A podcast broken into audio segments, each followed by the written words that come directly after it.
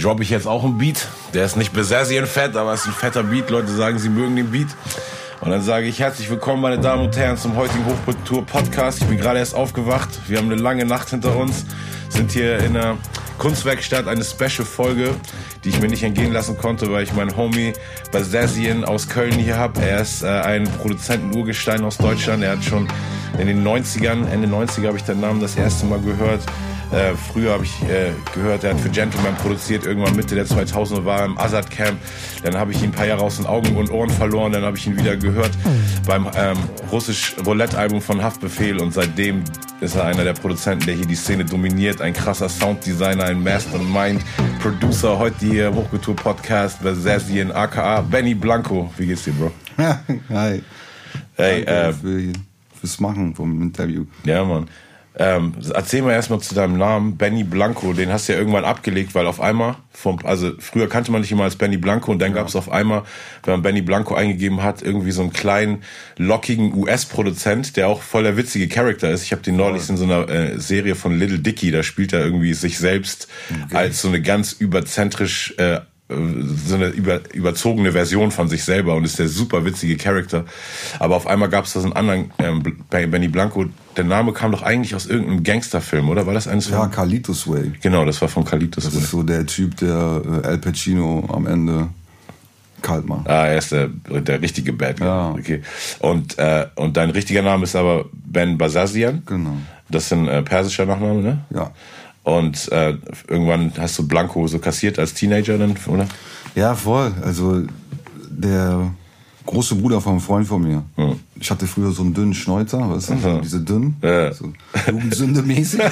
Und dann sagt er immer so, Digga, du siehst aus wie Benny Blanco. Und dann war das irgendwie so gesetzt. Ne? Ja. So, ausgesucht habe ich mir das nicht so wirklich, aber dann war das irgendwie so halt eine Zeit und dann war das irgendwie auch so okay. Und ähm, aber so richtig geil fand ich es nicht. Und dann kam halt, wie du sagst, dieser Typ aus USA, also dieser Produzent, Benny Blanco. Ähm, und der hat ja so Pop-Sachen gemacht, ne? so Katy Perry und so. Also Ja, der ist ja, schon krass. auch so hart äh, am Start mit seinen Sachen. Und ich habe irgendwann auch mal äh, von der GEMA eine Anfrage bekommen, ob äh, Katy Perry äh, California Girls, ob das mein Song ist so, und ob ich da die Und du? Rechte dran halte und Yes. so. Ja. Und dann natürlich so mal kurz überlegt, aber das kommt ja sowieso raus. Ja, ja. ich will auch nicht sein Geld haben. Nee, nee, und, klar. äh, das war so ein bisschen so die Initialzündung, okay, das reicht mir jetzt so, weißt du? Ja, das ist crazy. Und dann hast du einfach dein, dein war klar dein, dein ähm, bürgerlicher Nachname? Nee, ich war auch so, ich bin auch in sowas nicht gut, ne? Also wenn mich jetzt Leute fragen, wenn wir jetzt, wenn ich einen Song mit jemandem mache und der fragt mich, wie, wie soll er heißen? Ich kann mir sowas nicht ausdenken. So, ne? Ich bin auch, äh, ich könnte nie Texte schreiben. Ich bin nicht so gut in sowas, ne? Irgendwie, na, naja, irgendwann war das so die einfachste Lösung. Ja. Wann hast du denn angefangen, Musik zu machen?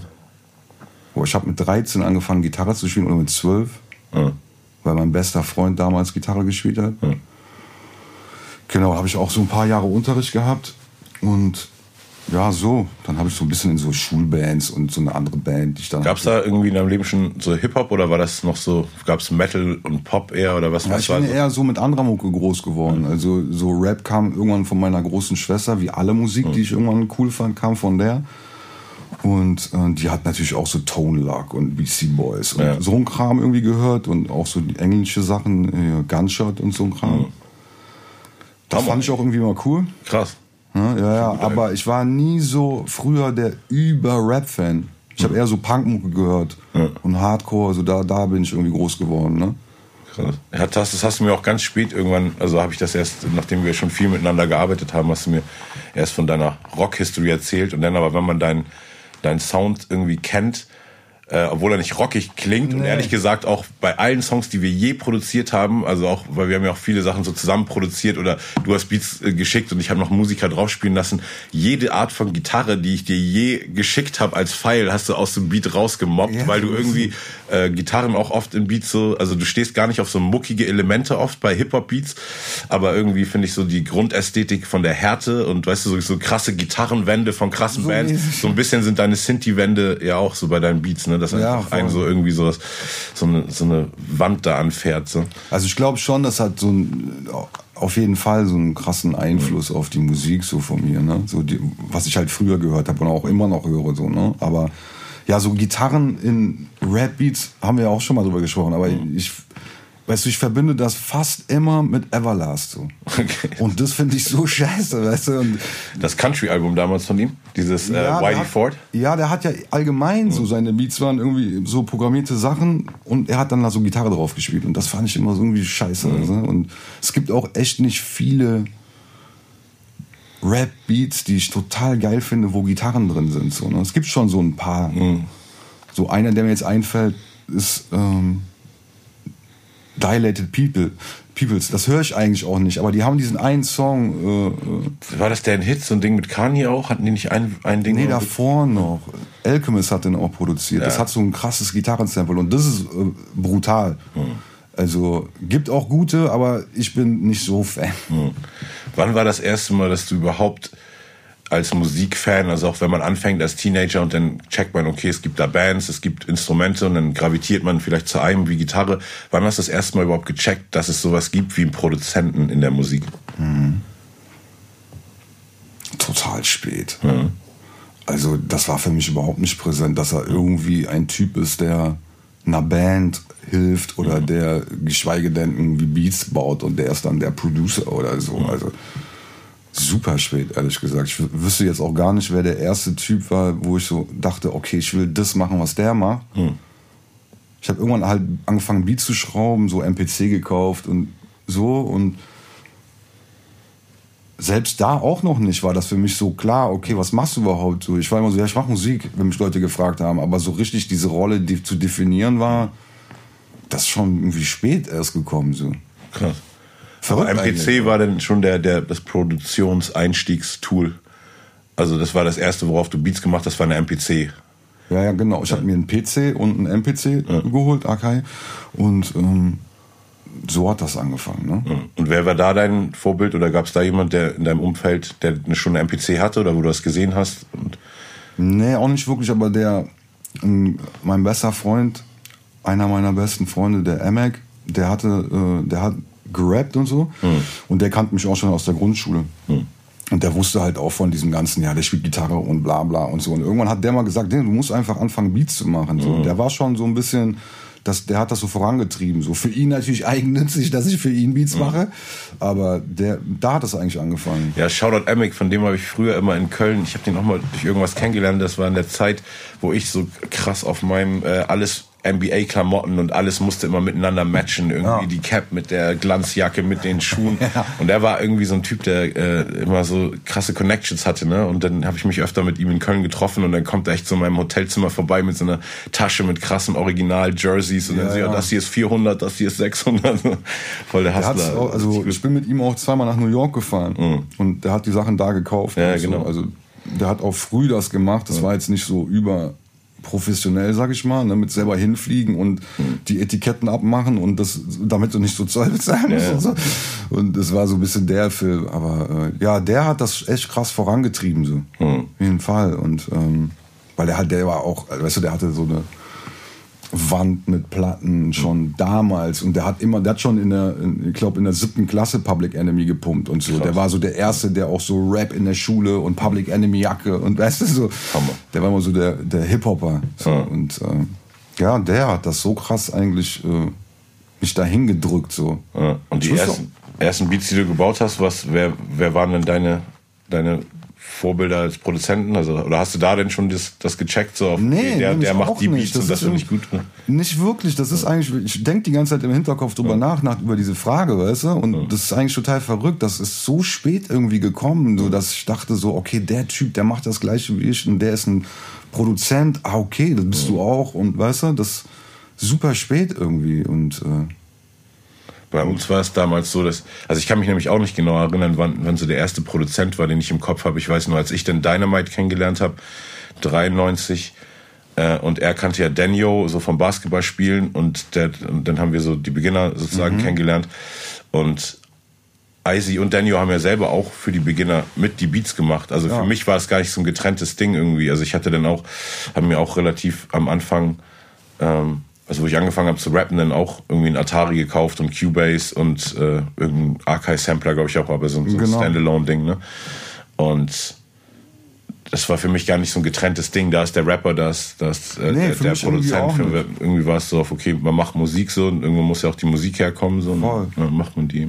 Aber weißt du, wenn ich drüber nachdenke, zum Beispiel Swiss Beats, ne, was auch viele Leute, dieses ganze Rough Rider Movement ja auch irgendwie, es gab ja auch voll viele, die das total scheiße fanden, so, ne, weil das ja auch eher so ein bisschen synthetische Beats Ja, sind und nicht wie jetzt so. Das war der Antichrist am Anfang, so komplett. ja, so ne? so, ein bisschen, ne? Ja. So, aber zum Beispiel, dass ich kann mich erinnern, dass der Emek mich so krass Rough Rider mäßig zugeballert hat immer, Mhm. weil er da übertrieben Fan von war und das war zum Beispiel einer, dass eigentlich diese Beats von DMX und so diese ganzen Sachen, Mhm.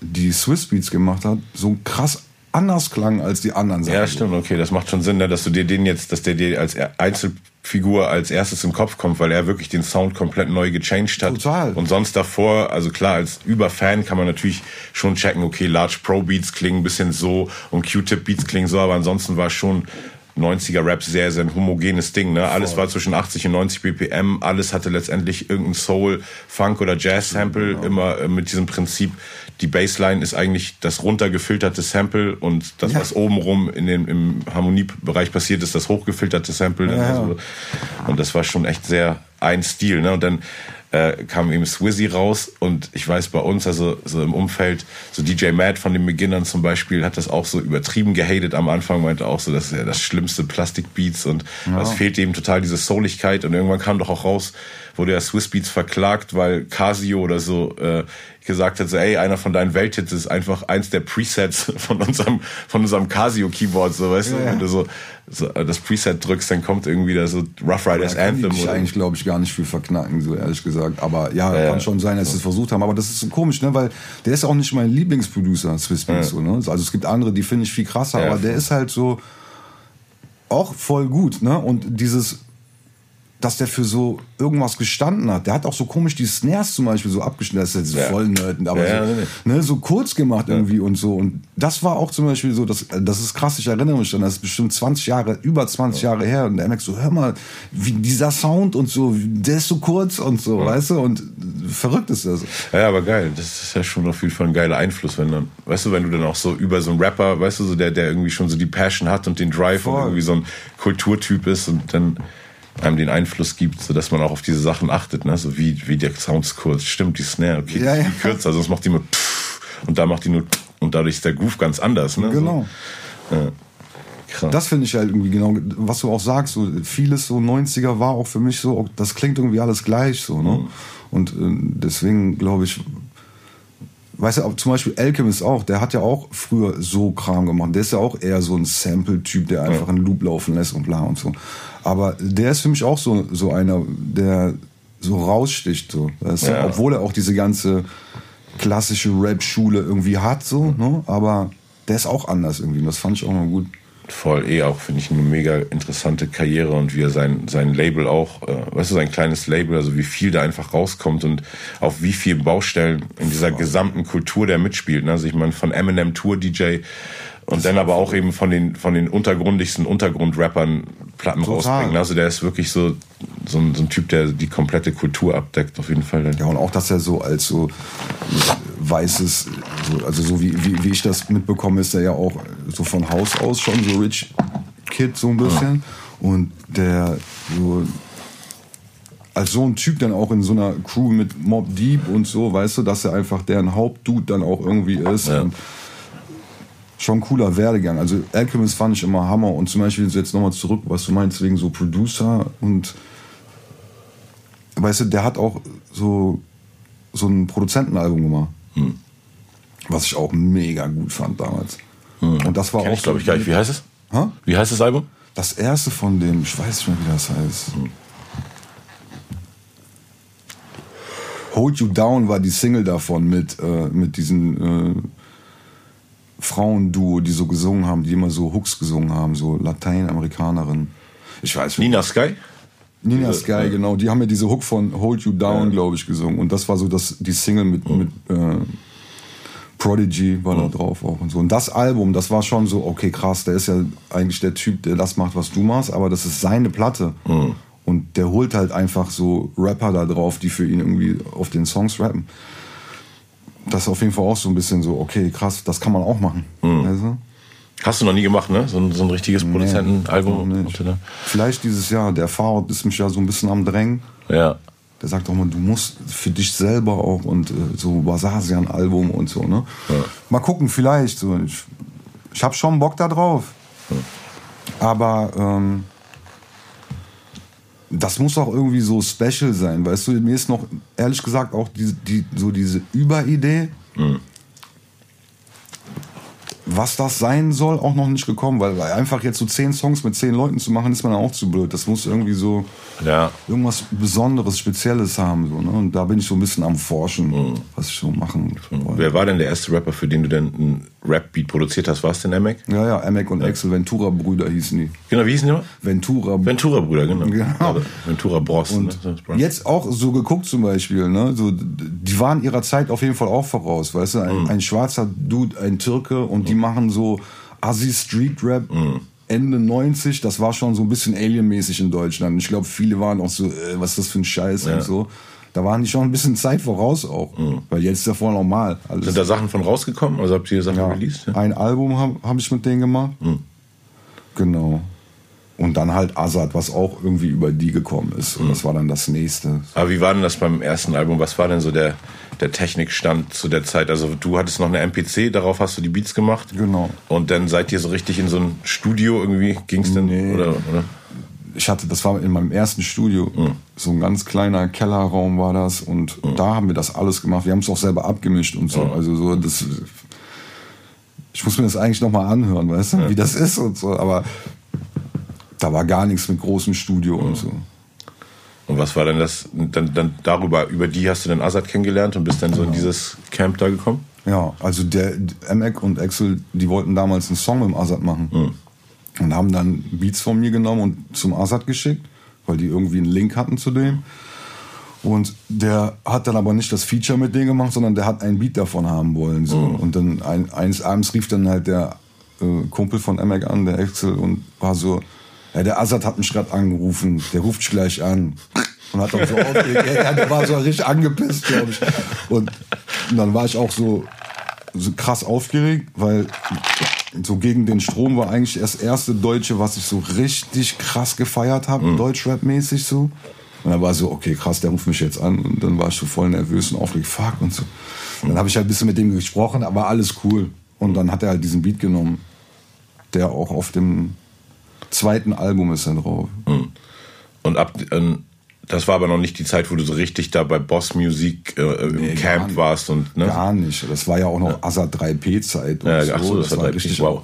seine zweite Platte. Und der hat mich dann eingeladen, nach Frankfurt bin ich hin, haben wir den Beat irgendwie parat gemacht im Studio und dann äh, sagte er so, ja gleich kommt der Savage auch noch, der rappt dann auch auf den Song und ich war dann so, oh mein Gott. So richtig geschockt. Der kam dann auch, war auch irgendwie voll nett und ich war noch so echt so der kleine Junge und die zwei großen Dudes und weißt du, das war verrückt. Und dann haben wir diesen Song gemacht und dann habe ich ihn aber auch ein bisschen aus den Augen verloren. Also wir haben dann keinen Kontakt irgendwie gehabt danach so. Weißt du, dann kam das Album raus, bla bla, ich habe mich gefreut und so, aber dass da mehr mit ihm war, war nicht. Und dann bin ich irgendwann zum Splash gefahren. Ein Kumpel von mir hatte da auch so Acts hingebucht, so Jamaikaner und so. Der hatte dann halt so Connection mit so, okay, du kannst auch im Backstage gehen und bla. Und dann bin ich da hingefahren, weil ich den treffen wollte, weißt du? So, und dann ist das halt immer so weitergegangen. War das schon zu der Zeit, hattest du irgendwie, also wie, wie hat sich generell, hast du nach der Schule auf irgendeinem Job hingezielt oder auch vom Elternhaus so ein bisschen Druck gehabt oder war das eh auch so ein bisschen wie bei mir, dass quasi aus der Jugendleidenschaft direkt eigentlich ab dem Moment, wo man irgendwie Geld verdienen muss, eh das Hobby schon da ist und das so ein bisschen Ja. der Job dann automatisch ist? Also der Wunsch war es auf jeden Fall die ganze Zeit. Ne? Und äh, auch wieder so zurück zur Frage wegen so Produzent und bla und so. Ich wusste gar nicht, was ich irgendwie machen wollte. Ich wollte einfach nur Musik machen und dann war so, okay, ich kann diese Beats schrauben und na, also meine Eltern haben mich immer su- super krass unterstützt. Geil. Da war nie so, du musst irgendeinen krassen Job lernen oder irgendwie so. Klar hätten die es auch cool gefunden, ich hätte studiert. Ja. So, ne? Also, und- aber so, also mein Vater war so, du machst Abi. Da gibt's auch keinen so Ding zu rütteln. So, das erwarte ich, das musst du machen. Habe ich auch gemacht und nach dem Zivi danach habe ich nur noch Musik gemacht. Klar, so ein paar Jobs hier und da und so ein Scheiß, so Kabelhilfe und so bei so Fernsehaufzeichnungen und so ein Scheiß. Aber äh, ich wollte immer Musik machen, so irgendwie, weißt du? Und wann kam der, also das erste, oder waren die ersten Sachen denn schon so, dass du, dass es sich gleich so anfühlte? Also kam da immer Geld oder musstest du auch irgendwie, weißt du, so da, darum hasseln? Also jetzt nicht, weil die, um Leute in die Pfanne zu hauen, sondern eher, weißt du, weil es ja alles auch noch Untergrund war und das noch nicht so richtig diese Regeln vielleicht am Anfang, weißt du, so gab es, okay, ein Produzent kriegt immer so und so viel Prozente Ja, oder so, so eine Flat Fee oder so. Wie war Das das, war dieses rausfinden, wie man damit Geld verdient? klar. Aber also wie hast du es rausgefunden? Also die, für diesen Azad-Beat haben die mir so eine absurd beschissene Summe gezahlt. 3P, sorry, kein so Disrespect an Moses, aber das war richtig so, hättet ihr das vielleicht auch nicht machen sollen, das wäre irgendwie netter gewesen, so. Also das war irgendwie schon so im Nachhinein voll unverschämt, aber es war mir auch egal in dem Moment, weißt du, ich wollte einfach mit diesem Typ Mucke machen und so. Aber das dauert schon irgendwie so ein bisschen, bis man so Geld damit auch verdient, weißt du? Und, aber wie, wie, also wie war dir das klar? Ich meine, weil du bist ja auch so, zum Beispiel meine Boxen, die überall in meinen Studios rumstehen, habe ich mir auch von dir abgeguckt, weißt du, Mhm. weil ich mochte den Sound in deinem Studio. Jetzt hast du hier zwei Tage in meinem großen Raum gearbeitet, bist derbe geflasht von meinem Subwoofer. weißt du, also man ist, wir inspirieren uns ja auch irgendwie alle gegenseitig so und ähm, du warst ja bestimmt von Anfang an schon auch so, dass dir Equipment ne, was bedeutet hat, also dass du gerne rein investiert hast so. Und als, also war es aber immer so natürlich, dass es so irgendwie passiert ist oder gab es so diese Punkte, wo du gefragt hast, ey scheiße, jetzt habe ich irgendwie eigentlich schon 30.000 investiert in diesen ganzen Equipment-Kram, aber erst 500 Mark damit verdient oder Euro, weißt? Ja, ja, klar. Also, das ist schon auch nicht so easy, ne? Also, damit auch irgendwie so seinen Lebensunterhalt zu verdienen. Auf jeden Fall. Das ist schon äh, auch voll schwer gewesen. Und ich habe auch echt spät angefangen, mir irgendwie so Equipment richtig Gutes zu holen. So, ne? Also klar, MPC ist total gut. Da bin ich in einen Sommerferien lang für arbeiten gegangen. Hab da irgendwie, weiß ich nicht, für ich glaube, 6000 Mark oder so verdient für so sechs Wochen Arbeiten oder so. Davon habe ich mir dann eine MPC und diesen Computer damals halt geholt. Und, äh aber klar, Mann, also ich habe auch voll oft Momente in meinem Leben gehabt, wo so, ey, ist das, also machst du das jetzt nur, weil du es nicht einsehen willst, dass du es so weiter durchziehst und so? Ne? Man könnte auch irgendwie mit 24 viel mehr Kohle verdienen mit irgendwas anderem. Und ähm, aber irgendwie gab es für mich auch keine Alternative, weißt du? Ich habe nicht so eine andere Interesse jetzt zum Beispiel in irgendwas wie, ich mache jetzt einen Burgerladen auf oder, weißt du, so, dass man irgendwie so einen anderen Businesszweig irgendwie auch hat und so und äh, Wann hast du einen Gentleman eigentlich kennengelernt? boah, ich war irgendwann in meinem, ich bin so im Studio umgezogen und das war neben dem Studio von seinem, also vom Büro, neben dem Büro von seinem Manager damals. Und ähm, boah, wann war das? Schulmeister? Genau, Stefan Rest Schulmeister. Ähm, das war sein damaliger Manager und ähm, genau, deswegen. Und aber am Anfang war das auch gar nicht so, dass ich mit der Musik mache. Es war auch nicht so, glaube ich, seine Interesse und so.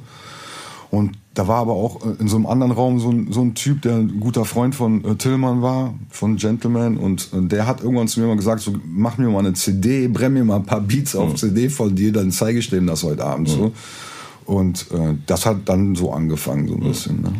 Und waren das aber noch auch Rap-Beats denn? Weil irgendwie letztendlich fand ich so interessant, denn das, als ich dann dich über diese Haftbefehl-Sachen wiederentdeckt habe und dann so gecheckt, irgendwie, wie krass dein Rap-Beat-Produktionslevel ist, aber dann irgendwie auch gecheckt, was du alles irgendwie auch in den Zwischenjahren gemacht hast und dass da eben auch so Gentleman-Singles, die jetzt gar nicht nach einem Basasian-Beat klingen, Ja, also ja, wo man schon auch dein, wenn man es sich genau anhört, Ja. so raushören kann, was du da irgendwie, was dein Einfluss war, aber also du hast dann ja irgendwann auch gelernt, so quasi diesen richtigen, in Anführungszeichen, nicht Beatmaker, sondern richtigen Produzentenjob. So, okay, irgendein, jemand kommt an, hat vielleicht auf dem Rhodes vier Chords gespielt und hat irgendwie eine Gesangsmelodie für einen Song und du musst dann dieses ganze Ding orchestrieren. Wie ist das denn, also wie hast du den Schritt denn wann und, und wie hast du diesen Schritt gelernt? Von diesem einfach Beat machen, so wie man sich selber vorstellt und dann auf einmal mit Leuten zusammen, vielleicht mit einer Band im Raum sogar dann dieses richtige Produzentenjob. So. Total, also viel auf jeden Fall mit äh, Tillmann. Ja. So, ne? Also es gibt einen Song, It No Pretty heißt er, da, da wollten wir dann zum Beispiel einen Chor aufnehmen. Ja. Kam so die Idee auf, okay, es wäre geil, wenn der Refrain noch mit so einem Chor wäre.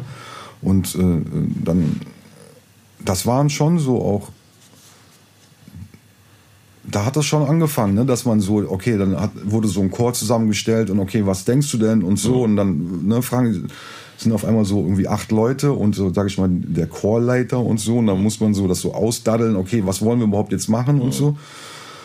Und dann ist es halt auch in so einem krassen Studio in äh, Köln gewesen und so. Und ähm, das war schon viel damit so auch, ne? Dass zum Beispiel Helmut, Helmut Zerle, so ein bekannter Mensch ja, ja. in Köln, äh, Deutschland, der krasser, in Köln auch wohnt, krasser Tasten, Tasten, krasses Tastengenie auf ja, jeden Fall. Ja, der ist äh, sehr, sehr gut. Und der hat zum Beispiel auch Klavier eingespielt mhm. und so, ne? Oder dann Streicher. Das hat dann immer so noch so einen Step und so einen Step mhm. gemacht. Weißt du? Also echt auch so einfach so Schritt für Schritt lernen und dann irgendwie ja. checken so auf, okay, wenn die da sind, wenn so Streicher da sind, so dann kann man jetzt zum Beispiel nicht einfach sagen, yo, spiel den Hook nochmal, sondern da muss man dann sagen, spiel Takt 43 bis 55 nochmal und so, also das soll einfach, ja. äh, ich fand es auch so interessant, diese Produzentenrolle hat bei mir eben auch nochmal so psychologisch so ganz interessante Sachen, weil als Rapper kommt man immer rein und muss so delivern und als Produzent kommen die Leute rein und müssen bei dir delivern mhm. und haben auch die ganze Zeit automatisch das Gefühl, ähm, du hast den ultimativen Plan, was passieren muss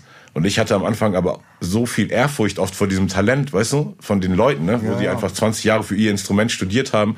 Man musste dann aber auch so lernen, okay, was ich habe, ist genauso wichtig. Ich habe einfach Geschmack und weiß so vom, vom Samplen und Lupen, welche Teile ich genau brauche. So. Genau. Aber ich fand es voll interessant, wie man auch so sein, sein Selbstvertrauen so entwickeln muss. Weißt du, wenn da auf einmal so akademisch studierte Musiker stehen Voll. und du denkst auf einmal so krass, ich bin doch nur so ein Hip-Hop-Dude, der irgendwie, weißt du, mit einer MPC angefangen hat, Beats zu machen. Jetzt steht hier ein ganzer Chor, Streichersatz. Hattest du da auch so Momente, wo du einfach so gemerkt hast, krass, die denken jetzt einfach, ich bin voll der Profi, aber ich habe fast mehr Ehrfurcht vor denen. Total, also das ist auf jeden Fall oft, dass man so als so der Musikproduzent, wenn du dann irgendwo einläufst, dann so, ne, dass die Leute denken, okay, so mag auch sein, dass man es hat, so, ne, diesen kompletten Überblick über alles so, aber es wird dann auch schon so ein bisschen vorausgesetzt auch, ne, dass man das so zusammenhält dann auch und so, ne.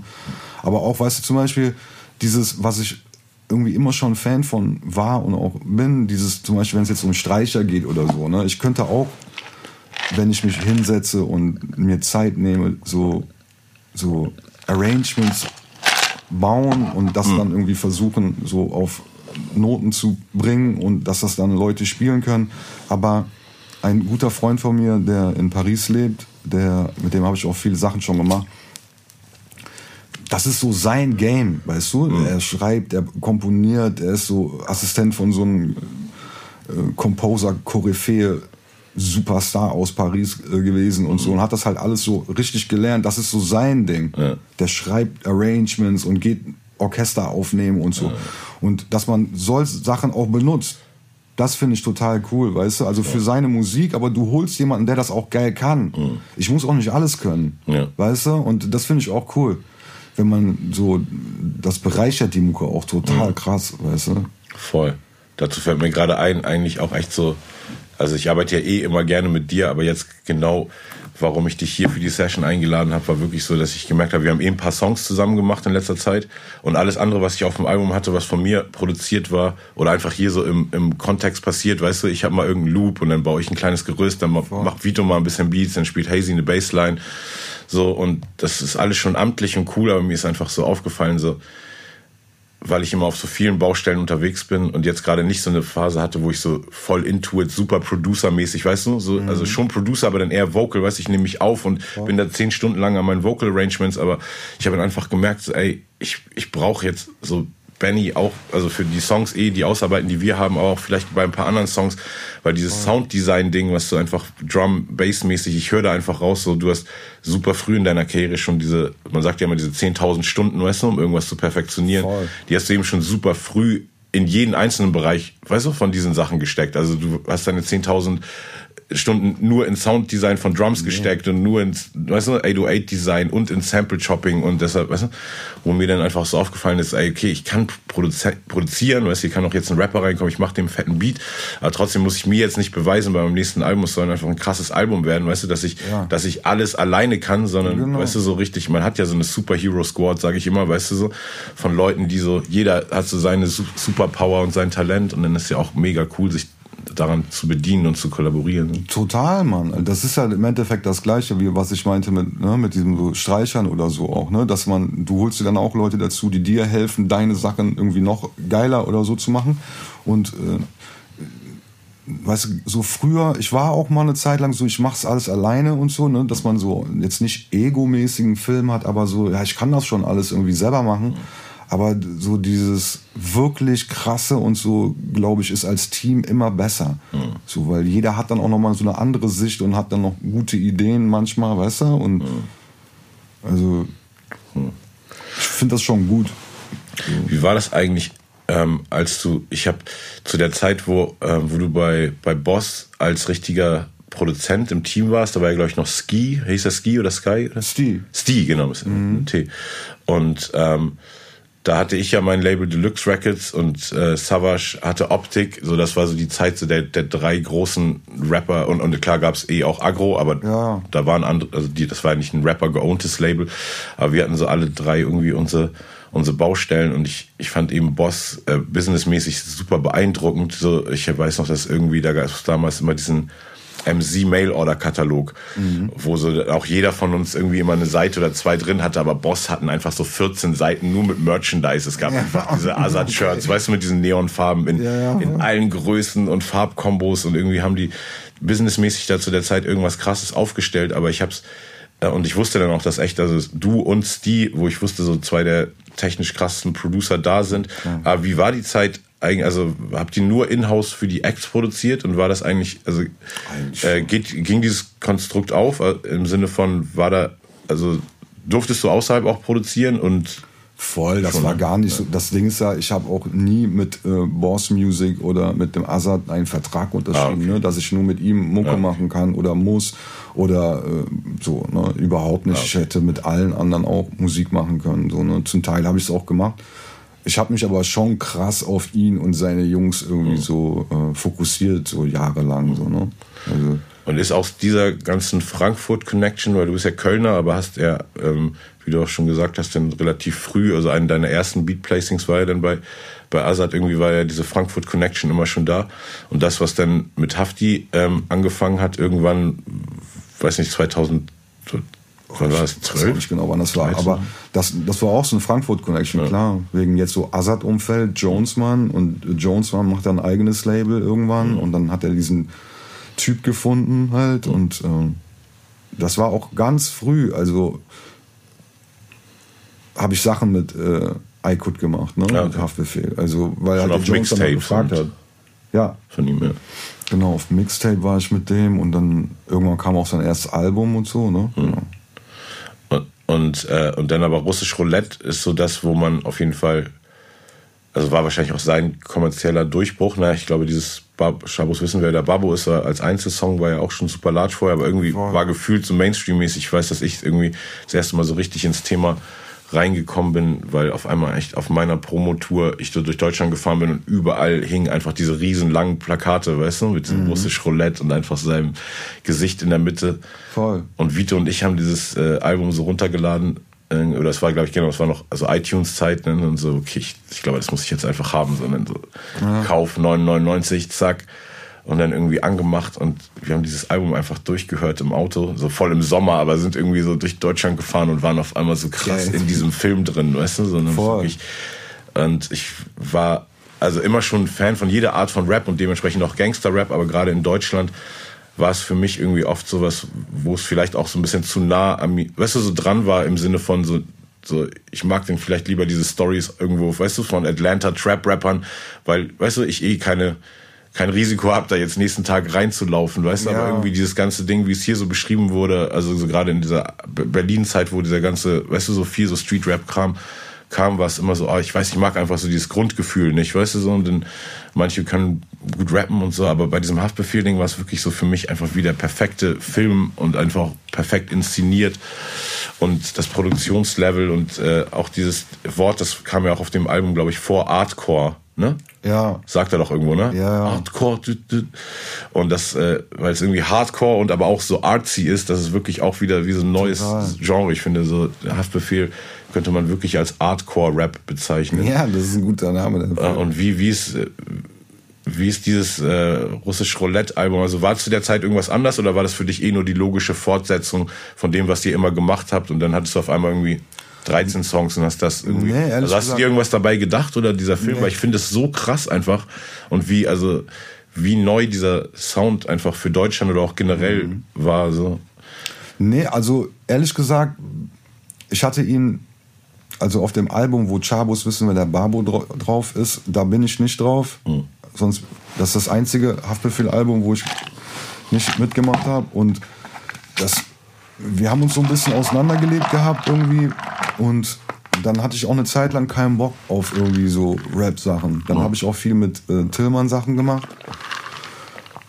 Und irgendwann habe ich einen Anruf bekommen, war ich in Berlin, irgendwie, warum weiß ich gar nicht mehr, aber war ich halt in Berlin, habe ich einen Anruf bekommen von seinem damaligen Manager noch. Und so, dass Aykut jetzt ein neues Album macht und äh, so Universal Deal bevorsteht. Und äh, der will sehr gerne, dass du mitmachst. Und würden wir uns freuen, so lass uns mal treffen in Köln, dann reden wir, bla bla. Und da habe ich auch nicht nachgedacht. Der war so, okay, ja, habe ich irgendwie Bock drauf, weißt du? Und dann hat das halt so angefangen. Und aber dass ich so wusste, wo das hingeht mit der Platte, das, überhaupt nicht. Das wäre voll der Quatsch, wenn ich jetzt, ja, ich habe so einen Masterplan und ich habe das jetzt so und so gebaut. Und das war auch nicht die Anfrage auf, mach mal quasi ein ganzes Album, vielleicht ist noch ein Beat von Fahrt oder so, aber es war eher Nee, so. schon. Also bei diesem Gespräch, da bei dem ersten Treffen dann von Aykut und mir wieder nach Jahren, da war es schon so, dass er meinte so, ey, guck mal, ich äh, mache jetzt diese Platte und ich will, dass du 80% von der Platte machst. So. Geil. Und dann war so, okay, krass. Da habe ich auch nicht gedacht am Anfang, da war so, okay, krass, ja, cool. Habe ich auf jeden Fall äh, Bock drauf. Und ähm, genau, dann hat das halt so angefangen. Ähm, Dass das jetzt so Plan ist, ich war mir auf jeden Fall nicht sicher und war mir auch nicht bewusst, dass das so über seine eigenen Sachen zu sagen, ist es auch irgendwie Quatsch, aber das ist ja schon eine krasse Platte auf jeden Fall. Ich weiß das auch so, ne? Aber dass es das ist, was es ist, war mir nicht so klar, ehrlich gesagt. So. Also, Weil es war auch irgendwie, fand ich so, auf einmal so Songs, die habe ich überall gehört. Ne? Also so, so Rolle mit meinem Besten und ähm, welches war der andere noch, der so krass gebankt hat, der, der, der so clubmäßig so viel lief von dem Album.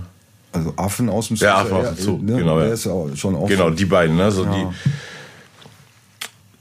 waren auf einmal wirklich so auf Events, wo sonst gar kein Deutschrap lief, weißt du? Es läuft die ganze Zeit irgendwie nur krasser Ami-Kram so und dann aber so die beiden Dinger laufen so. Also es war ihm auch so wirklich so Total. und und es war total viel auch wegen seinen Catchphrases, aber es war natürlich auch super krass viel diese Beats, die einfach so so rausstachen so, ne? So Was ich zum Beispiel ein bisschen komisch finde bei Rolle mit meinem Besten, weißt du, dass ich habe das auch so empfunden, dass das einer der, also es gab vorher schon deutsche Rap-Songs, die auch irgendwie im Club gelaufen sind von manchen Leuten, so auf jeden Fall, aber der war auf jeden Fall so, wie du es gesagt hast, weißt du, und ich weiß gar nicht, ob die Leute so das irgendwie so krass auf dem Schirm haben, weil ich fand das total verrückt, dass ich irgendwie bei in irgendeiner Großraumdisse stehe und dann spielt der Typ das so, Ja. weißt du, und die Leute drehen dann da drauf durch, die eigentlich so, weiß ich nicht, äh, Ja Rule hören wollen oder so Scheiß, weißt du? So, das war schon irgendwie verrückt. So. Ja Rule, geil. Ich habe gerade gestern Ja Rule äh, gehört im Talib Kweli Podcast. Hat auch eine krasse Story, der Typ auf jeden Fall. ja Rule. Ja, Also, ich fand den immer schon scheiße irgendwie, aber der, als er so rausgekommen ist, ganz am Anfang, war der ja gar nicht so, dass er so der Sellout-Dude ist und so, ne? Und äh, das war eher so, der ist jetzt so ein Typ, der rappt halt so, weißt du? Ja, ja. Das fand ich auch so krass, wie schnell das geht, dass auf einmal alle ihn voll hassen und scheiße finden, die sich selber total cool finden. So, ne? Hast du diese Doku gesehen über dieses Fire Festival? Nee, das habe ich auch nur so am Rande mitbekommen, aber das ist halt auch so, Alter, was für eine Verarschung. So, ne? Das ist echt eine krasse Story auf jeden Fall. Ähm, Ja, nee, das Hafti-Ding ist echt, also krasser, legendärer Meilenstein. Und äh, ich freue mich auch schon sehr auf das, das nächste Ding, das jetzt bald rauskommt, das schwarze oh. Album, das habt ihr jetzt gerade fertig gemacht, ne? Genau. Und, ähm, und dann war eine krass andere Baustelle, konträr dazu, weil dass du dann auch ähm, der einer der Produzenten und auch so der ausführende, glaube ich, Sounddesign-Produzent von diesem ähm, riesen MTV Unplugged von Gentleman war es, ne, mit so einer mega riesen Band und irgendwie ja. Dean Fraser, der so der der komplette Gott für für Horn Arrangements ist aus Jamaika, der war irgendwie am Start und ähm, wie war die Baustelle so im, im Vergleich? Also wie, wie genießt du es so von dieses Beatmaker-Ding, wenn du sowas machst? So ist ja schon so, du bist, weißt du, so der King of your Castle, sitzt da allein in deinem Studio, alles ja. so nach deinen Gunsten. Wie ist, wie ist es für dich, auf so Baustellen zu kommen, wo du so viel überblicken musst und ist die Challenge, so reizt sich das oder ist es auch so, dass der Voll. Stress? Das also Stress? das war auf jeden Fall, also genau, ich war da so quasi der Producer von dieser Platte, so quasi mit allen zusammen, aber mhm. auch so. Ich habe halt das alles so ein bisschen, ich glaube, am Ende so zusammengehalten, ne? dass diese also ich habe schon so auch so meinen Senf zu Songs, Arrangements und so für, als da so Proben waren, dazugegeben und so. Die Band aber natürlich auch total viel so, ne? Aber das am Ende so zusammenzuhalten, diese Files zu nehmen, diese 180 äh, Tracks, weißt du, und dann einen Typen finden, mit dem ich das irgendwie editieren kann und sauber machen kann und so. Das habe ich halt alles irgendwie gemacht und äh, im Ü-Wagen gesessen und gesagt, ey, ihr habt nicht gut gespielt, ihr müsst den Song nochmal spielen und so. So die Sachen halt.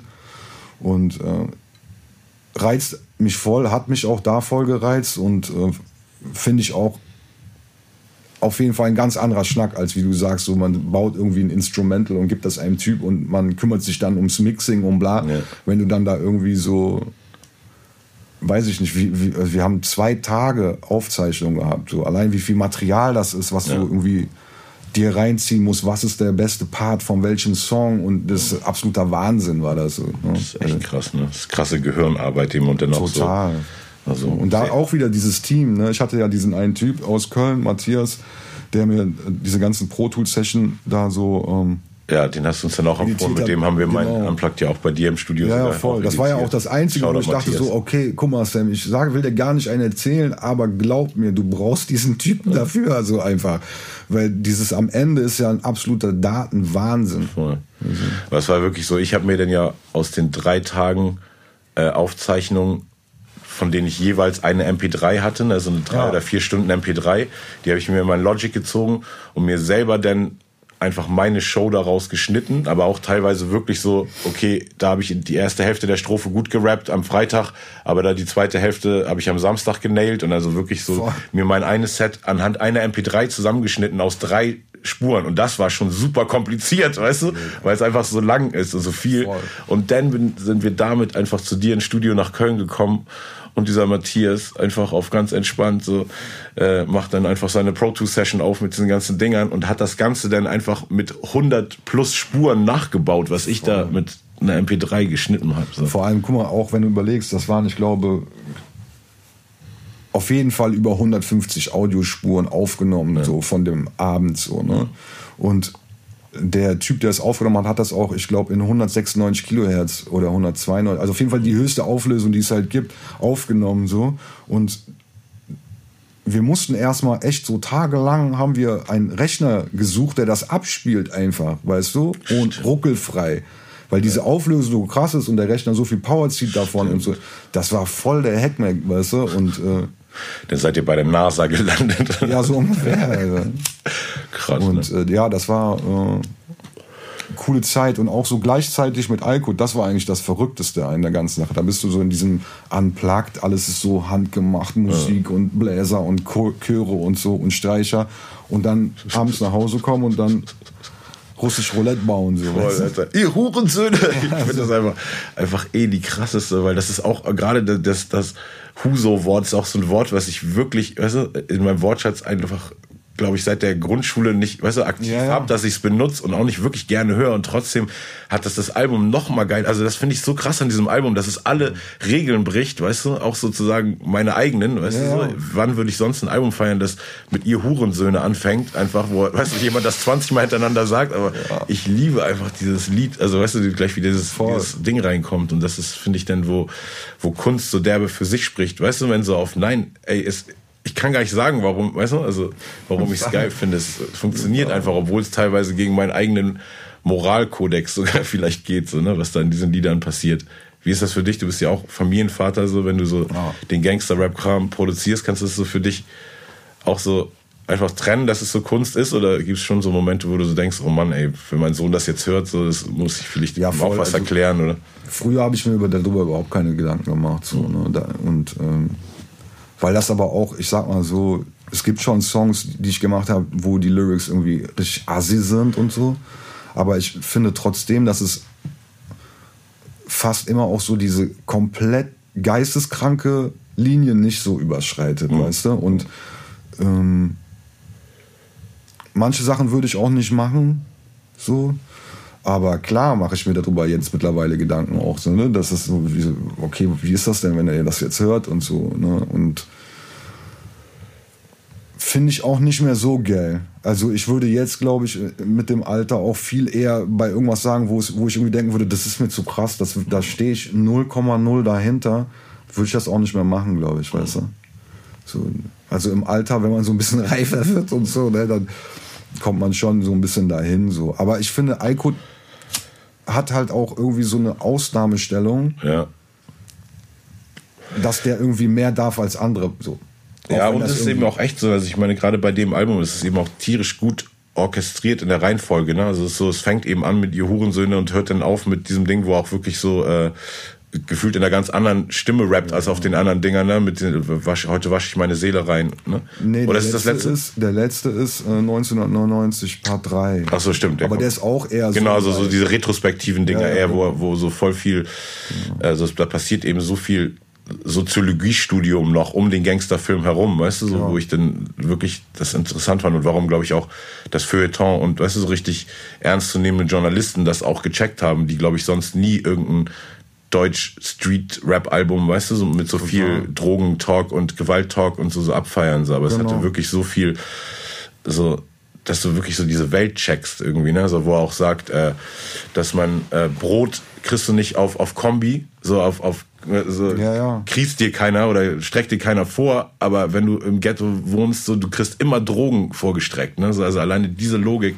ja. hatte für mich noch nie irgendein Gangster-Rapper irgendwo auf den Punkt gebracht auf der ganzen Welt, weißt du? Und ich finde immer diese, diese Street Smartness hat mich auch immer schon gereizt an, an Rap natürlich so. Und, und fand ich hier in Deutschland noch nie, nie so gut umgesetzt. Also ich fand auch, was er da so poetisch gebracht hat, so hat, hat so viel erklärt irgendwie, dass das ist auch dann das andere, weißt du, total relativiert. Also, dass man nicht denkt, okay, das ist ein Assi-Rapper, der einfach nur Schimpfworte nee, benutzt und also über Drogen rappt. So. Alleine die, wenn du sagst, wie das so, so, die, so quasi die Reihenfolge, die Tracklist, ne, so wie es orchestriert ist, hast du gesagt. Ne? Also das kommt ja von dem so. Ne? Das ist auch bei jeder Platte so. Mhm. Und das interessiert mich auch nicht. Also jetzt nicht so auf mir egal, aber das ist so sein Ding. So er sagt, ich mache die Tracklist und ich bin mir eigentlich da auch immer so total sicher, das wird schon gut sein. Und selbst wenn ich denke, warum der Song denn schon da oder warum der, der ist doch voll geil, wieso kommt der so spät? Der weiß schon, was er macht, so, weißt du? Und auch diese Bilder, die du gesagt hast mit dem Kombi, mit dem Brot und so, das ist ja auch das, was den, glaube ich, so äh, special einfach macht, so, ne? Dass er, klar, dieser Street-Dude ist und äh, so diese, aus der Welt kommt. Und dazu hat er aber auch noch so dieses krass Künstlerische, so, ne? Und da darf man den auch nicht unterschätzen, glaube ich, weißt du? Nee, nee, safe, auf jeden Fall. Nicht, dass der jetzt das tust, das meine ich nicht, aber ich, ja. es gibt auch Leute, die das unterschätzen, glaube ich, einfach so, weißt du? Dieses, die denken dann so, ja, das ist so Zufall und so, aber bei dem ist halt auch, der macht sich mehr im Kopf, als man ihm, äh, glaube ich, so, äh, als man denkt, ja, weißt du? voll. Ja, und einfach echt so diese, also ich finde einfach die, die Combo bei euch ist einfach so, so krass. Gab es äh, viele Würdest du dir wünschen, dass es, dass es, also ich finde, es passiert auch so ein bisschen eh, dass, dass mehr Rapper, Produzenten, Tech-Teams oder wieder so ganze mhm. Projekte so kommen, aber ähm, war, eine Zeit lang war es ja gar nicht so, ne? Also ja. jeder Rapper hat einfach nur wahllos überall gepickt. So findest du es auch irgendwie wichtig und richtig oder also das, das so. Ne? Ich finde das total cool. Auch wenn so einer ein Camp irgendwie mhm. ein Typ nur das ganze Camp bedient oder mhm. so und äh, ich finde das irgendwie gut, weil das ist so dann ist es so eigenständiger mhm. irgendwie, weißt du? So, sonst äh, ich mag nicht dieses so sein wie, wie alle anderen auch. Und wenn du dann irgendwie so Beats von allen Leuten nimmst so dann, und alle machen das auch irgendwie, dann ist es auch total das Gleiche irgendwie immer so. Ne? Und nee, ich bin voll Fan von diesen Kombos von zwei, also ein Rapper und ein Produzent oder Sänger und Produzent oder so. Ich finde das super. Was mich auch noch bei dir interessiert, äh, weil wenn wenn man mit, mit Produzenten arbeitet, eben aus der Rapper-Sicht, habe ich so gelernt, so man, man pickt sich Beats, die kriegt man immer irgendwie als MP3, damals noch irgendwie auf Tape, dann irgendwann auf CD, jetzt mhm. mittlerweile ne, per MP3 oder wie auch immer und man bewertet so die Fatness vom Beat ja anhand von einer Summe, die man kriegt, ne? Und dann beim, wenn man irgendwie den Song fertig macht und dann die Files irgendwann kriegt und das dann zum Mixen geht, dann kommt ja oft erst die Wahrheit ans Licht. Irgendwie ist jede einzelne Spur von dieser Produktion gut, wenn man sie reinzieht. Klingt ja. das denn genauso fett, wie der Beat klingt? Oder hat der Typ da irgendwas einfach auf der Summe vom Beat letztendlich gemacht? Also viele Leute, die Musik nicht checken in diesem Musikprogramm, wir haben da so tausend Spuren und am Ende ist die so die Stereosumme und auf den Kanal kann man natürlich auch noch tausend Limit Limiter, Kompressor, Maximizer packen, damit einfach das irgendwie die Summe fett klingt.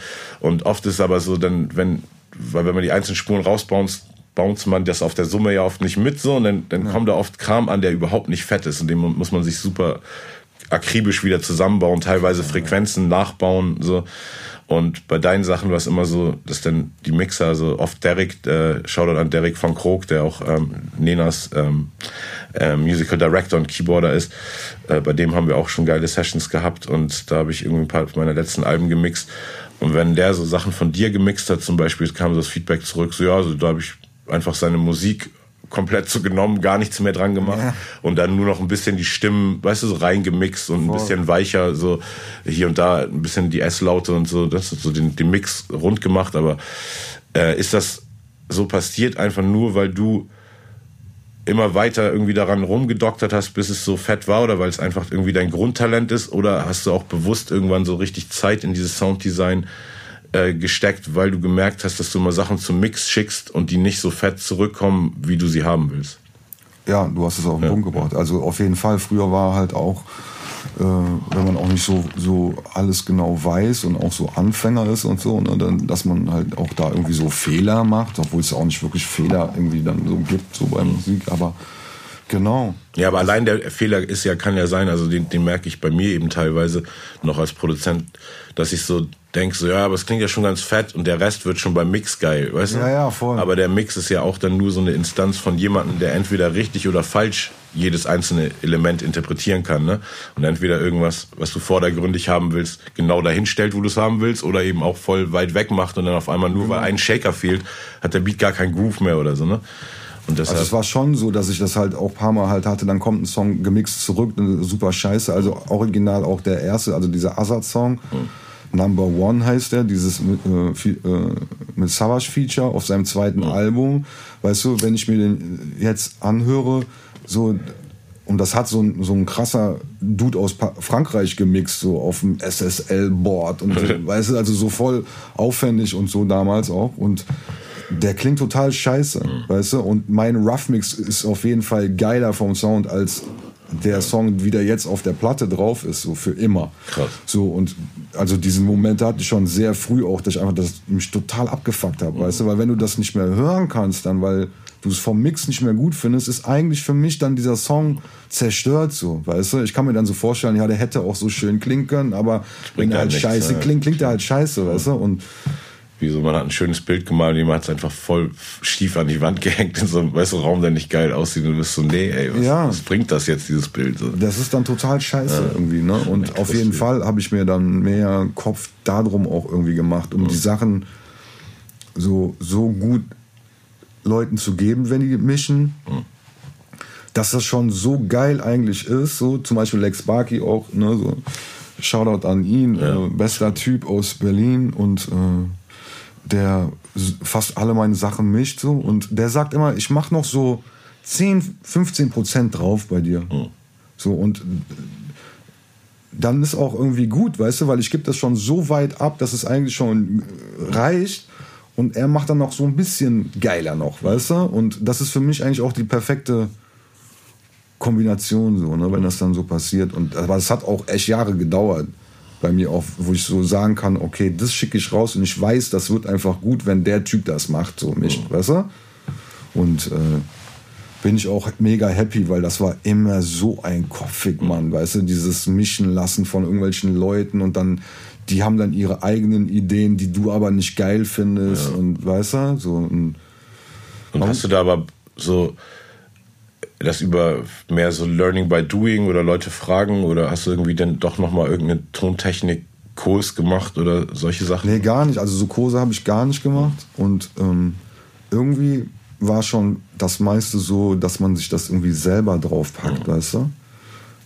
Weil zu der Zeit auch also da war Internet, also ich weiß nicht, das war CD-Brennerzeit zum mhm. Beispiel, als ich angefangen habe. So, da, da war Internet so äh, richtig noch äh, nicht existent. So, ne? Und ähm, klar, aber ich höre schon auch auf Sachen von Leuten. Also, ne, jetzt auch wenn ich irgendwie so ein erwachsener Mann bin und weiß irgendwie, was ich mache, so, und dann sitzen wir mal zum Beispiel bei dem Derek oder so, dann hat er ja auch so ein paar seine seine Special Moves gemacht, so das, das sehe ich ja schon und interessiere mich dafür und dann so, okay, krass, so macht er das, okay, so, ne, und also ich glaube, es ist gut, wenn man nicht aufhört zu lernen und immer weiter sich das so versucht draufzupacken. Mhm. Ja, aber gerade bei diesem Mischen-Thema äh, wird es ja irgendwann wirklich Physik, ne? Und ist so sehr weit weg dann von von irgendwie diesem Spaßfaktor Musik, ne? Also es geht dann wirklich so einfach um, um so Sachen, die man wissen muss, so irgendwie. So ein bisschen, ja. ja also.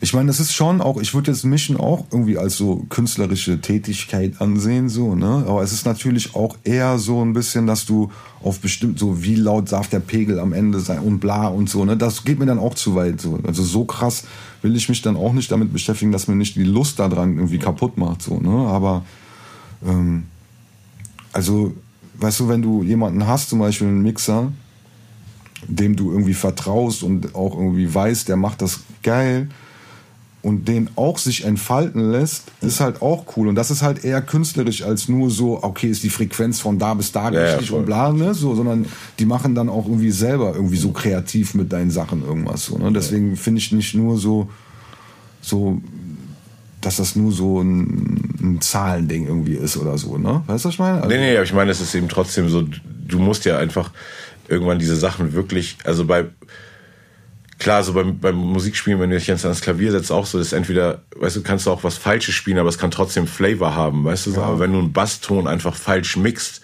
dann wird er auf keiner Box richtig gut klingen, ja, weißt du, also ich meine, irgendwann brauchst du einfach wirklich dieses, dieses Wissen und da, da finde ich, also, bin ich immer fasziniert, wie schnell es einfach geht, also weil du so deine Wege so hast, weißt du, und mhm. deine Soundauswahl und so, das ist einfach super schnell, weißt du, so, ja, einfach so, klingt wie fertig und du bist so, hä, wieso, aber wir haben doch gerade erst angefangen, weißt du, so, wieso ballert das jetzt noch zwei Minuten voll, so, und was macht der da, also das ist schon auf jeden Fall. Ja, weil wenn du auch guckst zum Beispiel, weißt du, also so Sounddesign oder einfach so dieses, dass man sich mit diesen, dass man sich so versucht, einen eigenen Sound irgendwie zu bauen, mhm.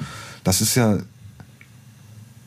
also fast eigentlich gleichzusetzen wie jetzt eine Komposition von einem Song, weißt du? Also wenn du jetzt so zum Beispiel, ich nehme immer so Neptunes als Beispiel dafür, weißt du, die haben Hi-Hat Kick Snare Sound, so Drums, dann haben die einen Bass und einen so eine Synthesizer Melodie, so, weißt du? Das sind dann irgendwie sechs Elemente oder so und daraus bauen die einen Song, der ein Welthit ist. Und das liegt dann auch nicht nur an diesen Harmonien, die gespielt wurden oder den Chords oder so, sondern das ist einfach, weil jeder Sound davon total geil klingt. Ja.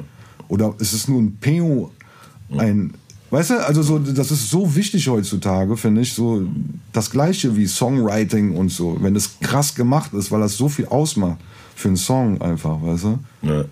Und das jetzt natürlich macht ja auch die Disziplin jetzt wieder auf irgendeine Art mehr challenging, weil in jedem äh, Smartphone irgendwie kann man sich umsonst irgendwie oder äh, für einen Euro krasse Apps runterladen oder ist es vielleicht schon oh. Garage, GarageBand oder so drin. Äh, man hat, es gibt super viele Programme, es gibt super viele Presets und, und Arten, ähm, gut klingende und, und gut produzierte Beats zu machen, ohne so viel Vorarbeit zu leisten, wie du hast. So. Und dadurch wird aber die Challenge dann wieder natürlich für Leute wie dich noch größer, auch eigene Sounds zu machen. Also ich weiß, bei einem der letzten Dinger, äh, wo, die wir gemacht haben bei dir im Studio in Köln, da hattest du dir gerade irgendwie so einen neuen äh, Yamaha 90er äh, Synthes mit so eigentlich so richtig trashing Eurodance Sounds ja. und dann aber eben durch so eine geile Kette, weil durch dein äh, Gitarren-Background hast du natürlich dieses ganze sich selber geile Ketten bauen von kleinen Tretminen-Effektgeräten und dann einfach durch so eine Kette durch Distortion runter, hochpitchen, irgendwie schräg ja. machen und dann auf einmal sind das so die, die super funky Sounds und wir Voll. freuen uns extra drüber, dass diese Sounds jetzt so geil unique klingen, aber eigentlich aus so einem trashigen Total, Ding kommen. Ja, ja, also aber weißt du, selbst wenn du auch diese, das, was du meinst mit so Apps und so, ne, und das auch einfach heutzutage so einfach ist, mhm. weil die Sounds auch schon, die Qualität so gut sind, so einfach ist, irgendwie gut klingende Sachen zu machen ja. und so, ne. Aber das ist, finde ich, ist auch nur so das eine, ne, so, weil du kannst irgendwie mit so ganz einfachen Mitteln dir so ein, ein Trap-Beat, sag ich mal, bauen, mhm. wie auf dem, was weiß ich, ey, Travis Scott-Album oder so, weißt du, und, aber, nur weil du diese Sounds verfügbar hast und äh, diese Software und so, das heißt aber noch nicht, dass du geile Musik machst. So. Mhm. Ne? Das ist auch so ein bisschen, kannst du das auch vergleichen mit so Leuten, die irgendwie so Kings in ihrem Instrument sind, Pianisten zum Beispiel mhm. jetzt, was total geil ist und ich super finde, wenn Leute äh, so eine klassische Klavier- oder musikalische Ausbildung haben. Das ist voll super. Aber voll viele von denen können keine geile Musik machen. Mhm. Ne? So, nur weil du das irgendwie verfügbar hast, weil mhm. du weißt, wie es geht, heißt noch nicht, dass du es auch geil machst. So, ne? Und das ist dann so ein bisschen das Ding, dass trotzdem also deswegen macht mir das jetzt nicht Angst oder so, weil, nee, nee, genau. weißt du, so, weil das ist irgendwie, was ich immer so für mich so drüber steht, so dieses, ist das krasse Musik, so berührt mich das oder ist das einfach nur so, weil der Typ irgendwie gut das Handwerk abruft so. Ja, genau. Weißt Oder du? heutzutage eben so die Technik der, den Personen so viel entgegenkommt, dass nicht mal mehr viel Handwerk nötig ist. Ja, ne? genau. So, ich, ich, ich finde es auch immer interessant, wenn Leute sich darüber aufregen. Also, weißt du, so Fotografen sich darüber aufregen, dass jetzt äh,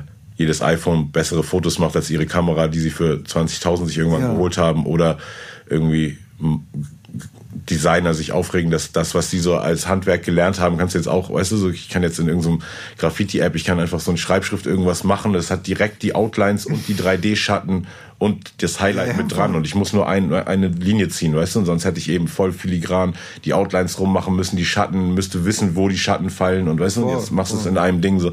Und die Technik kommt uns natürlich entgegen, aber ich persönlich lasse mich auch echt überhaupt nicht davon einschüchtern, weil ich glaube, umso wichtiger wird eben Ausdruck und Gefühl, weißt du? Und Geschmack. So, ne? Und das ist echt auch, finde ich, äh, was ich bei dir eben interessant finde, auch du bist auch einer der wenigen Produzenten, die einfach so diese, diesen Gesamtüberblick über Sachen so haben. Irgendwann hast du mich angerufen bei Haus am Meer zum Beispiel, das ist auch, glaube ich, äh, unser erfolgreichster Song, den wir zusammen gemacht haben bisher. Und äh, wo du irgendwann nach ein paar Wochen, wo wir an dem am Arbeiten waren, so mich angerufen hast, das Dicker, ich weiß nicht, ey, ich habe die letzten vier Takte in der zweiten Strophe rausgeschnitten, hör dir das mal an. und zuerst habe ich sie vermisst und dann aber, weißt du, dann fünf Minuten später auch nicht mehr und jetzt irgendwie ab und zu, wenn ich ein Live spiele, weißt du, und dann so. Machst du die noch? Oder? Nee, aber dann, wenn ich so in den Hook gehe, ab und zu hatte ich so diesen Moment, wo ich dachte, ah, hier kam irgendwann mal Takte, aber ich habe vermisst sie gar nicht, weißt du, ja, das ja, schon, war schon richtig so, ne, das ist irgendwie und Also ich, ich bin auch immer so, also ich glaube, vorhin hast du auch äh, Geschmack gesagt und so. Und das ist sowieso, glaube ich, das Wichtigste von bei, bei der ganzen Sache so. Ne? Dieses so, auch wenn du jetzt Sounds drehst und so, so gefallen die mir, was muss der haben, damit der mir gefällt, so dass ich so meinem Geschmack irgendwie vertraue. So und äh, aber ich liege auch manchmal falsch, weißt du? Also so ich habe schon das Gefühl, bei oft auch bei so Sachen, wenn ich jetzt zum Beispiel meine, okay, diese vier Takte irgendwie so klar kann man die auch drin lassen. Aber es ist halt geiler, wenn man die wegtut, weil die ja. jetzt auch nicht so krass sind oder so. Dann ist es so mein Geschmack in dem Moment. Und manchmal ist es irgendwie richtig und manchmal auch falsch. So, ne? Aber so, ich glaube, früher hätte ich das auch nicht gemacht. Weißt du? Ich hätte dann gedacht, so, boah, dann stoße ich den Leuten vor den Kopf oder hätte ich eher so den, den zurückhaltenden Weg gewählt. So. Und ich habe aber irgendwie gemerkt, so dass allgemein im Leben, dieses Ehrlichsein ist einfach das Wichtigste so, ne? Und gerade bei Musik finde ich das auch, weißt du, da, da bringt das irgendwie nichts so, äh, weil ich meine, dass du ein überkrasser Rapper bist, dass, dass ich das so sehe, das weißt du ja auch. Das macht ja jetzt nicht, oder das kritisiert dich ja in dem Moment auch nicht so krass, Verstehst du, was ich meine? Nee, nee, ich voll, sage ja. so, ey, diese vier Takte, ich glaube, wir nehmen die raus, Digga, das ist besser. Ja. Dann, dann hat das irgendwie einen Grund und du verstehst das ja dann auch, weißt du? Ja, und das ist gar nicht so, oder wenn du jetzt sagst, ey, ich finde die Snare aber irgendwie nicht so geil, dann fühle ich mich persönlich ja nicht so dadurch angegriffen, so ich weiß ja, dass du das gut findest, aber vielleicht hast du ja recht in dem Moment so, ne? Und diese Ehrlichkeit bei Musik ist auch super wichtig, finde ich so. Ne? Ja, und einfach so dieses, dass, dass der Song das Wichtigste ist, ne? Also, dass alle Ja. irgendwie versuchen, so, es dem Song gerecht zu machen und nicht jemand sagt so, ja, aber ich will, dass ich noch Ja, jetzt genau. die letzte Entscheidung getroffen habe, nur damit ich sagen kann, also, Genau. ich habe die letzte Entscheidung getroffen. Zum Beispiel so, wie ich auch mit dem Fahrrad arbeite, so, da, da ist es total so, ne? weil wir beide so krasse Köpfe haben für unsere Musik irgendwie und so, das musste ich auch irgendwie lernen, weißt du, wenn ich irgendwas gemacht habe für uns und ich habe das total gefeiert und er sagt so, pff, das fand ich vorher geiler und so, dann ist natürlich erstmal bei Künstlern eh dieses Ablehnen ist erstmal so, okay, mein Leben ist zerstört, der mag das nicht so, aber wenn man das so ein bisschen so darauf klarkommt und sich das auch anhört, diese Kritik, das ist voll super, Mann. Ja, du? oft. Ja, wollte ich eh gerade äh, ehrlich gesagt hinleiten zu die Achse. Ach so, okay, hab ich Projekt, äh, was, was du mit Farhot vor ein paar Jahren gestartet hast und ihr habt, äh, habt ein Album noch nicht, ne, aber ihr habt eine EP war und Zwei einzelne- EPs, zwei ja, EPs, ne, genau. Und auch ein paar richtig krasse Videos auf jeden Fall, auch sehr, sehr edgy und äh, super interessante Videokonzepte. Und die Mucke ist ja, ich meine, Farhot und du sind für mich, finde ich, auch so super unique, also genauso unique, wie ich jetzt deine Position in diesem deutschen Ding beschrieben habe, ist Farhots irgendwie auch, ne? Der hat auch so, so ein ganz krasses Portfolio an unterschiedlichen Baustellen, irgendwie von so Nekas quasi Welthit irgendwie, ne? So dieses Heartbeat hieß das? Oder nee, wie hieß das Ding? Heartbeat. Heartbeat, ne, genau.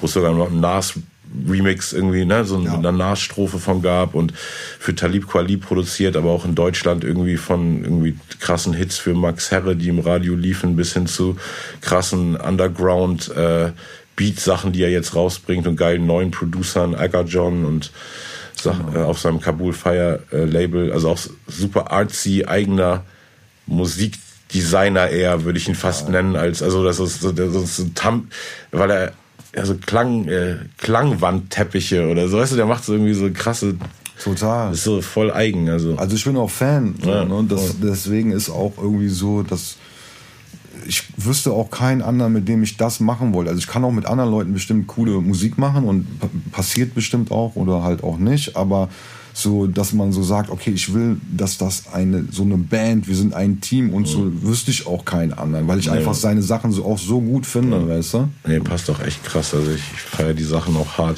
Ihr würdet ja wahrscheinlich, wenn jetzt nicht letztes Jahr komplett so ein äh, Lockdown-Scheiß begonnen hätte, hättet ihr wahrscheinlich auch viel live gespielt mit dem Ding? Oder also das war schon das, das Also der Plan, ne? das ist schon. Wir so- haben schon ein bisschen live gespielt auch und so hier und da mal. Und wir hatten aber so äh, 2019 haben wir auf dem Meld gespielt. Und das war auch irgendwie unser bester Auftritt, den wir bis jetzt hatten so. Und das war so geil einfach. Ja, bei meiner Aftershow-Party, wo die Plattenspieler eine halbe Stunde lang nicht angingen, den fand ich auch ganz gut. Ja, das war so, äh, genau, da können wir gleich auch noch drüber quatschen. Das war so ein bisschen, äh, habe ich auch gemerkt, das ist, glaube ich, nicht so der Platz für uns, so, weißt du, gewesen. Also, wenn man jetzt so als DJ-Team, was wir eigentlich ja überhaupt nicht sind, aber da so hinkommt zu irgendwas und da so Songs spielt, dann kann das auch geil sein, aber kann halt auch, weißt du, da war zum Beispiel ein Dude, der ist immer gekommen, der wollte irgendeinen Song sich gewünscht. Und ich dachte Das ist halt, voll nervig. so, jetzt hab ich, kann ich auch verstehen, wie sich so allgemein DJs äh, fühlen, wenn sowas passiert die ganze Zeit. Aber das hat mich halt so genervt einfach. Wo, Übernervt. ich bin nicht hier irgendein DJ, Mann. Weißt du? Und ich mache das, was ich will. Und lass mich in Ruhe. Ich Also beim Meld eigentlich macht ihr eben Sets mit euren Songs sozusagen, Genau, dann wir Live-Version davon. Genau, Und, wir und spielen ja auch, also wir haben erst aufgelegt quasi also mit Ableton und so einem Controller, wo wir unsere Songs gespielt haben und die so ein bisschen zerhackt haben live, weil immer schon dieses Play drücken einfach war so, da habe ich keinen Bock drauf, das muss ich nicht machen. nee, Und dann die Weiterführung war so, ich habe Bass, Bass live gespielt, wir haben einen Drummer mitgenommen, der Fahrrad hat Keys gespielt, dass man das dann noch so, so ein Band-Ding daraus macht irgendwie, was total geil ist und äh, Spaß gemacht hat auch bis jetzt. Und auf dem Meld haben wir es auch so gemacht und da war auch das erste Mal so, wo ich gedacht habe, weißt du, da war so ein High Snobiety Stage war das und wir haben so unsere Sachen aufgebaut und dann war ich so am Aufbauen und irgendwann drehe ich mich so rum und dann ist dieser ganze Platz leer mhm. vor der Bühne so, weißt du? Und dann war ich so zu ihm so zu Fahrrad so, okay, was machen wir jetzt, Alter? Weil wenn keiner kommt, spielen wir trotzdem oder was machen wir denn? Gehen wir dann so? Und er so, nein, wir spielen auf jeden Fall einfach unser Ding, egal was da passiert und so.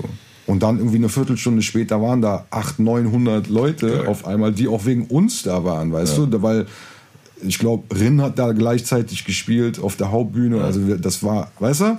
Ja, das bei Festivals immer auch crazy, weil man selber eben, wenn man so nicht so ein aktiver Festivalgänger ist, gar nicht äh, gewohnt ist, wie akribisch on point diese Leute da sind. Also dass die es wirklich auf dem Schirm haben, dass so, okay, aber um 14 äh, Uhr 15 ja. oder 16 Uhr 15 sind wir dann auf der Bühne da drei Kilometer weiter drüben und die sind dann auch wirklich da. Ne? Ich hatte das auch so Dinger, verrückt. wo wir noch beim Aufbauen so und ich sehe einfach so einen riesen Platz leer. Leer, ja. Und dann bin ich schon so hinter der Bühne und versuche einfach nur irgendwie mein Ego in Check zu kriegen und bin so auf, okay, Digga, ist alles okay, so.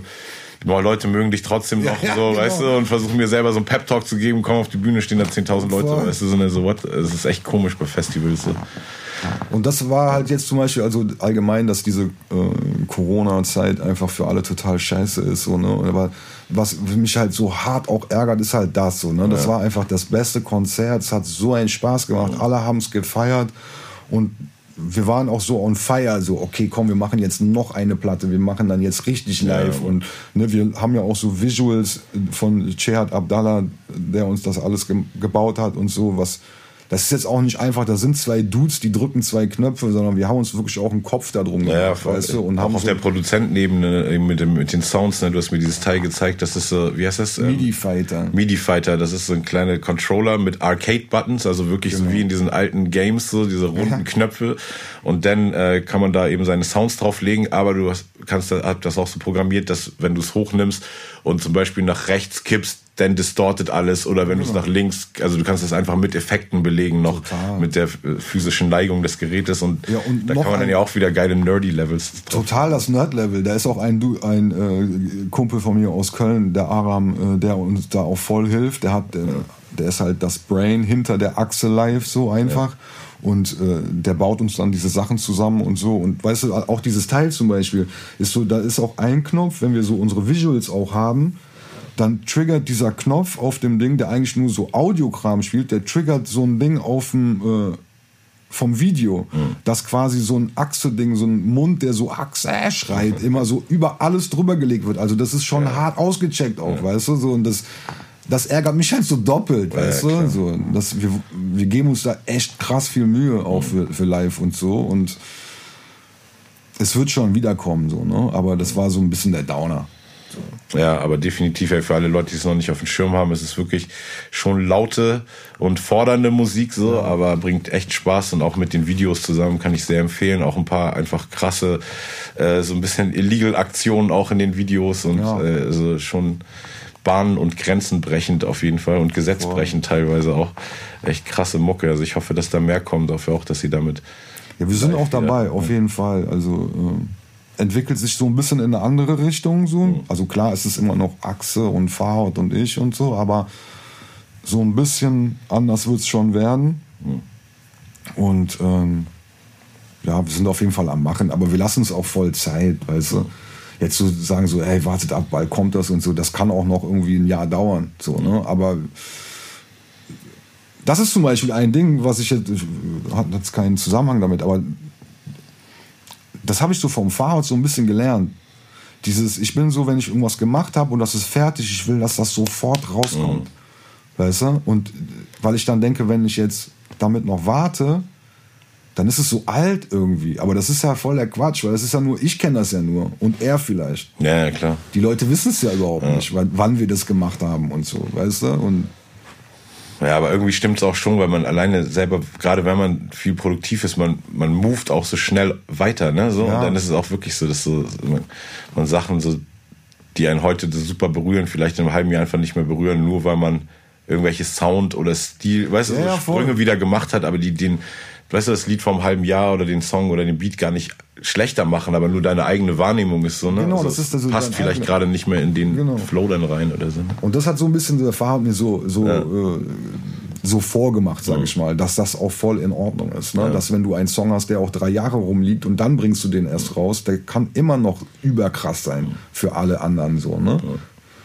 auf jeden Fall Shoutout Farhad und äh, Kabul Fire, auch echt Ja, super voll. viele geile Releases. Echt ein- hat er sich ein krasses so Underground-Label aufgebaut, wo er so richtig Voll. viel guten Content raushaut, der echt auch, glaube ich, Muss weltweit gecheckt wird, so von Leuten, so, also so richtig in dieser Beatmacher und Produ Also sein Szene. neues Album ist ja auch irgendwie von so einer englischen Zeitung so als Album des Monats und so. Stimmt, was heißt Guardian? Guardian, ja, glaub ich, genau. Das ist ja gut. super krass. Und also man müsste auf jeden Fall, äh, oder man sollte auf jeden Fall sein Label auf dem Schirm haben oder ein Auge drauf haben, wenn man auf so eine Mucke steht halt so, ne? Weil das so äh, schon Qualität irgendwie. Ja. Also, Ich wollte dich abschließend fragen, äh, weil ja auch viele Produzenten so in Deutschland dich vergöttern.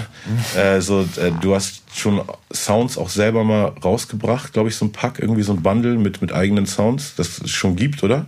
Das ich habe so ein Drumkit mit Native Instruments für Battery gemacht, für so eine neue Version von Battery. Da gibt es so ein Basasian-Kit. Ja. Und dann bist du hier auch gerade irgendwie, hast dich auch durch so ein paar von meinen Synthes durchgesampelt und bastelst selber auch gerade eine Library. Weiß man schon, wann die rauskommen wird? Weil Nee, noch nicht so wirklich. Es ist auch noch nicht so klar, ob das einfach so nur eine Library ist, Hm. Wird oder ob da irgendwie noch was mehr draus entsteht. So, aber so mein Studio, also ich teile mir mein Studio mit einem guten Freund, der Boris Rogowski, der, Boris, genau, der hat mit dir ja auch schon Sachen gemacht. Ich habe super viel mit dem schon in meinem Leben Musik zusammen gemacht. Der ist so meine Geheimwaffe. Ja, so ein bisschen, Typ. weil er einfach spielt ein alles. unfassbarer und, Musiker äh, ist. Mega. Ne? Und genau, wir machen so Sample Libraries erstmal für uns einfach nur, dass wir so Sounds haben, die wir selber benutzen, die halt kein anderer hat. Aber die sind halt so gut und irgendwie ähm, wollen wir auch, dass andere Leute die benutzen können. Und da sind wir so ein bisschen am Checken gerade. Aber ja, immer wenn ich irgendwo bin und irgendein Keyboard sehe oder ein Soundtool sehe, was ich nicht bei mir habe und ich Zeit habe, sample ich das. Ja, Das ist eben auch was Geiles an, an diesem Beruf, ne? dass einfach dieses Soundquellen samplen, also sich so Voll. Sounds sammeln. Ne? So. Wie manche äh, Producer, die ich kenne, auch so ein Morlock, so der meinte, er manchmal ist er einfach nur so morgens, macht er einfach so irgendwelche Sampleplatten an und hört dann einfach, weißt du, beim Frühstück und so, Ja, aber es ist trotzdem so Samplen hören, aber du hörst einfach trotzdem auch die ganze Zeit irgendwelche Musik, die du sonst nicht hören würdest. So ein bisschen nebenbei und dann auf einmal aber auch so, ah, da war der Loop. So. Ja, ja. Ja, das ist irgendwie einfach die ganze auch wieder Zeit so mit diesem Ding zurück, so wo ich dachte, gemeint habe, so dass es auch keinen anderen Weg gibt. So, ne? Das ist auch irgendwie so für mein Leben, so was ich noch anderes hätte machen können oder noch kann oder so. Aber das ist auch das, was mir am meisten einfach Freude macht, so weißt du? Musik und Sounds und genau das halt, was du auch gerade beschrieben hast. So, ne? Das so halt mein Ding einfach. So. Eindeutig, Mann. Und deine Musik macht mir persönlich und den Leuten da draußen auch sehr viel Freude auf jeden Fall. Also, Danke. Alter. Danke für deine Contributions zu diesem Game. Ey, du hast in Deutschland auf jeden Fall, finde ich, echt so krass äh, das Level geliftet, irgendwie mit echt wenigen anderen Leuten zu der Zeit. So, Also ich finde, so, es gibt ja immer so diese Phasen, weißt du, so, wo, wo Deutschland mal irgendwie schon zie- ziemlich weit musikmäßig war, dann waren gefühlt die Rapper irgendwie weiter, weißt du, und die Beats waren so ein Ja. bisschen lame und dann waren, kamen wieder krasse Beatschübe und irgendwie, ich finde echt, du hast echt richtig was vorangetrieben und einfach, ich Danke. merke auch jedes Mal, wenn ich mit dir arbeite, warum es so ist, weißt du, weil du wirklich einfach krass aufs Detail achtest und trotzdem einen geilen Gesamtüberblick hast und das ist auch eine Kunst, weißt du, weil es gibt so viele Leute, die entweder gut in Details sind oder gut im Gesamtüberblick, aber die Details nicht im Auge haben und das ist echt so. Und ein bisschen Danke. ein derbe entspannter Typ einfach zum Arbeiten und war ein super Interview, vielen Dank, dass du hier warst. Sehr gerne. Hochkultur Podcast, Danke check den Mann auf Instagram, at Bazazian und äh, checkt alles, was er gemacht hat. Ein riesen Katalog. Rammstein haben wir übrigens äh, vollkommen vergessen, sogar da hast du mitgewirkt, also auf so vielen Baustellen, so man konnte Ja. gar nicht alles jetzt in einem Interview touchen, aber wird bestimmt nochmal ein Follow-up geben. Ey. Machen wir irgendwann andermal. Meine Damen und Herren, the man of the hour, Bazazian, peace out.